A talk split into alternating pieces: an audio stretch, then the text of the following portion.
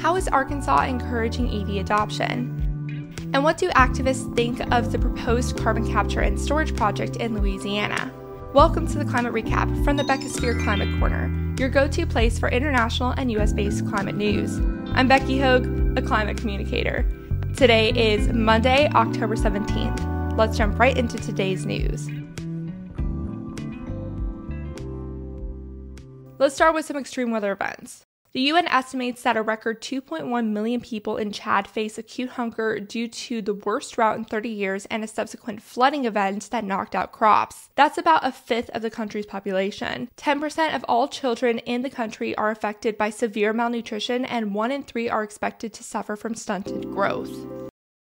Meanwhile, the Alaskan Department of Fish and Game canceled the winter snow crab season in the Bering Sea for the first time in history. That's a $200 million industry. The snow crab population has dramatically dropped from about 8 billion in 2018 down to 1 billion crabs in 2021. Scientists are not totally sure why, but climate change is likely involved. The Arctic is warming four times as fast as the global average. As suggested by its name, snow crabs need cold water to survive. So when the sea ice melts faster, the time in which cold pools form changes, which could impact the snow crab population. Bristol Bay's red king crab season has also been canceled for the second year in a row due to a large population decline.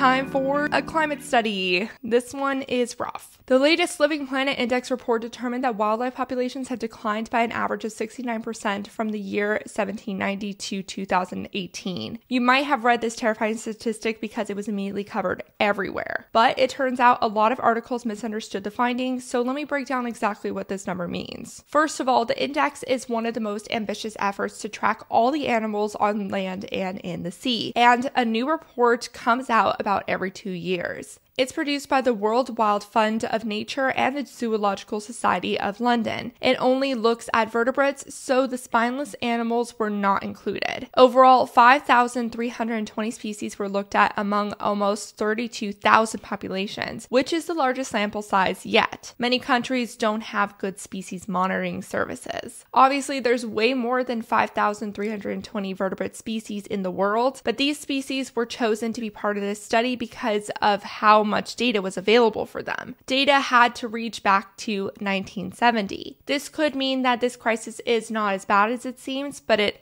also could mean that it is much, much worse. Many scientists would argue it's worse because the data barely includes one of the worst hit groups of animals, amphibians. Of the data the index includes, negative 69% is the average population size change, meaning some populations might have only fallen by 10% while others fell by 80. Other populations might have increased by 20. So it does not mean that there is 69% less wildlife out there. That being said, this average population decline is still very worrying and has gotten worse over the years. Latin America and the Caribbean saw the worst regional drop from 1970 to 2018, down 94%. This pattern was the most pronounced in freshwater fish, reptiles, and amphibians. Africa was next at 66%, Asia and the Pacific saw 55%. The region defined as Europe, Central Asia saw a small decline of 18%, as did North America at 20%. But researchers said larger biodiversity declines could have happened before 1970 in those regions, something that wouldn't have been reflected in the data. The vast majority of this biodiversity decline is man made from land use changes to invasive species to chemical pollution to climate change. Climate change will likely become the main driver of species extinction soon. Biodiversity is the net that holds humans up. It's our food supply, our medicine, the air we breathe, and a climate stabilizer all its own. We need to conserve it if we are to effectively tackle the climate crisis. So that's why I'm talking about it here.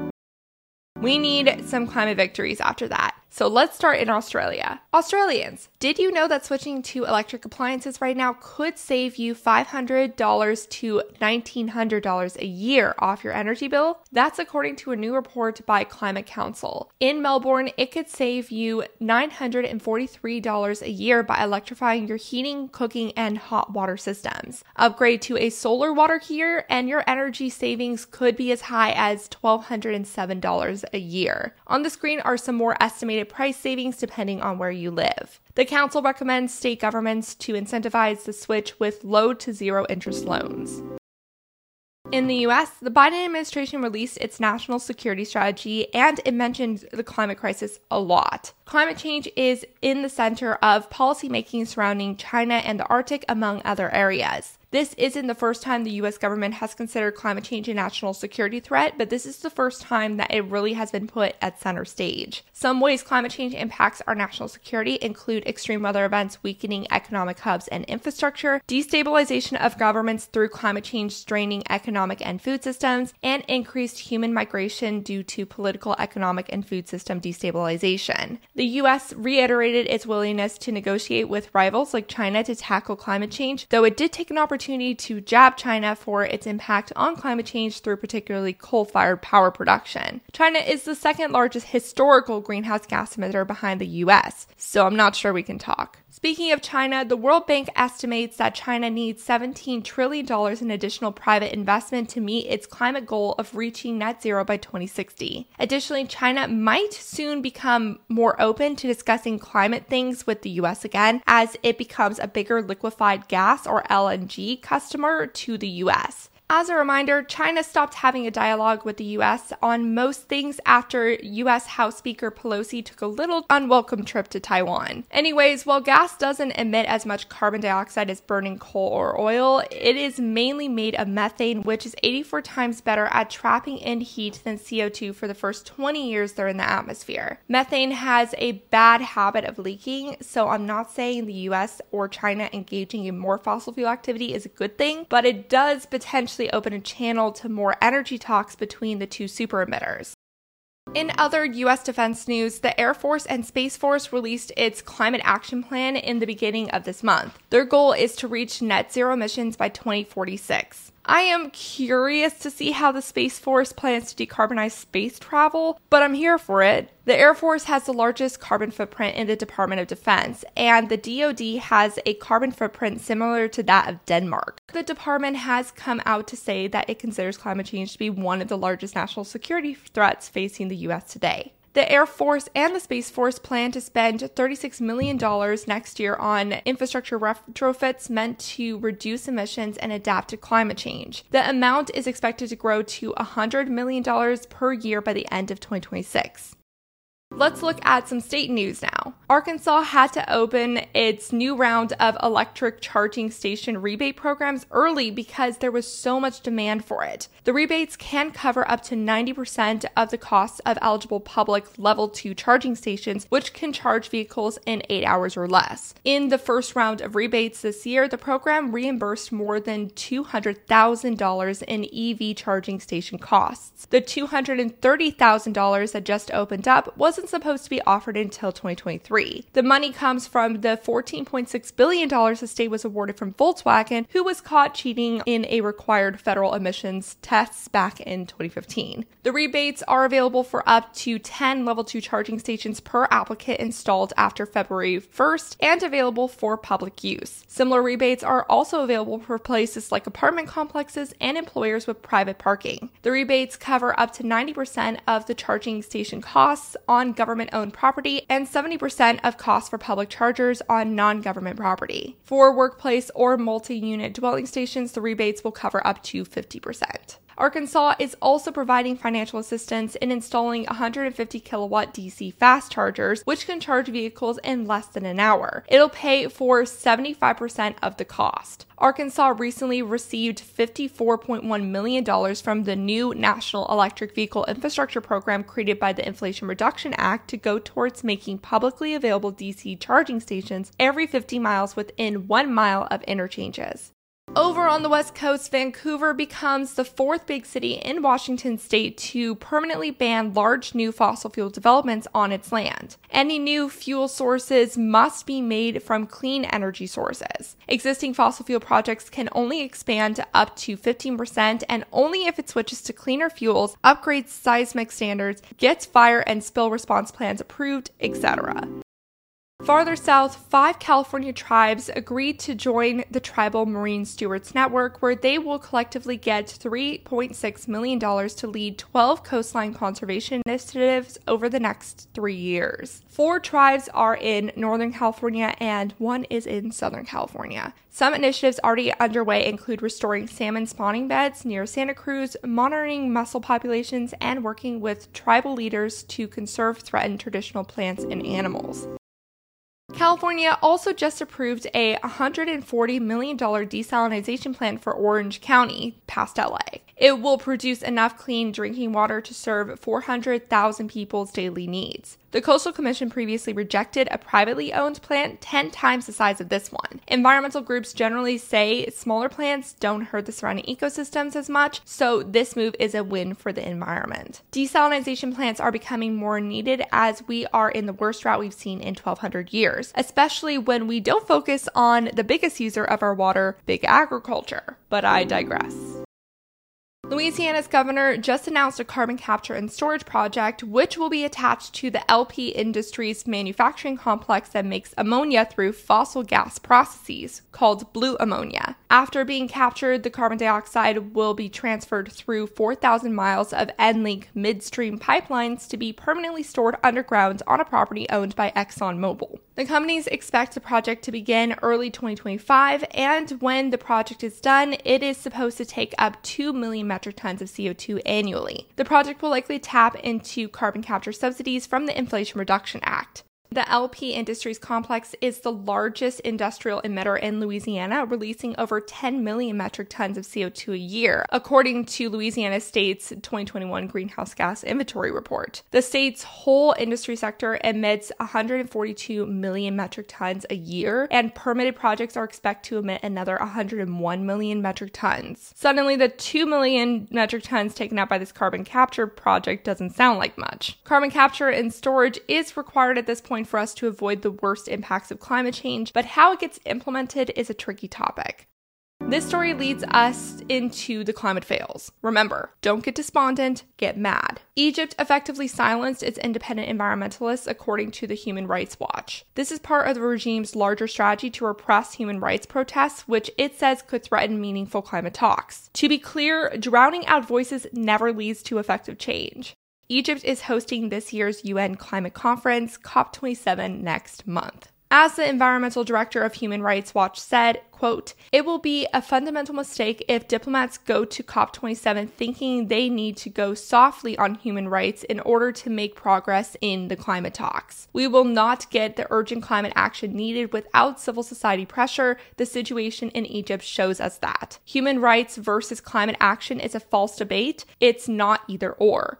We need people in the streets, independent environmentalists and human rights activists, strategic litigation, and independent courts to generate change. Some sensitive issues Egypt doesn't want academics and environmental activists to talk about are corporate interests like tourism, agribusiness, and real estate, military business like water bottling plants, cement factories, and quarry mines, and industrial pollution. Because industrial pollution in Cairo is really bad. Egypt has rejected the Human Rights Watch findings. It's going to be an interesting conference. I already talked about how leaders of the financial institutions like BlackRock and Citigroup will not attend COP27. Other financial groups, a part of the Glasgow Financial Alliance for Net Zero or GFANZ, like JP Morgan Chase and Bank of America, are threatening to leave the group for fear of being sued if they don't meet the decarbonization targets. They're probably feeling antsy because fossil fuel lending was up for the first nine months of this year by 15% compared to that same period in 2021. That's over $300 billion going against their decarbonization goals of decarbonizing themselves and their portfolios by 2050. They voluntarily signed up for GFANZ less than a year ago at COP26. Over 50 groups signed up with a total assets worth $135 trillion.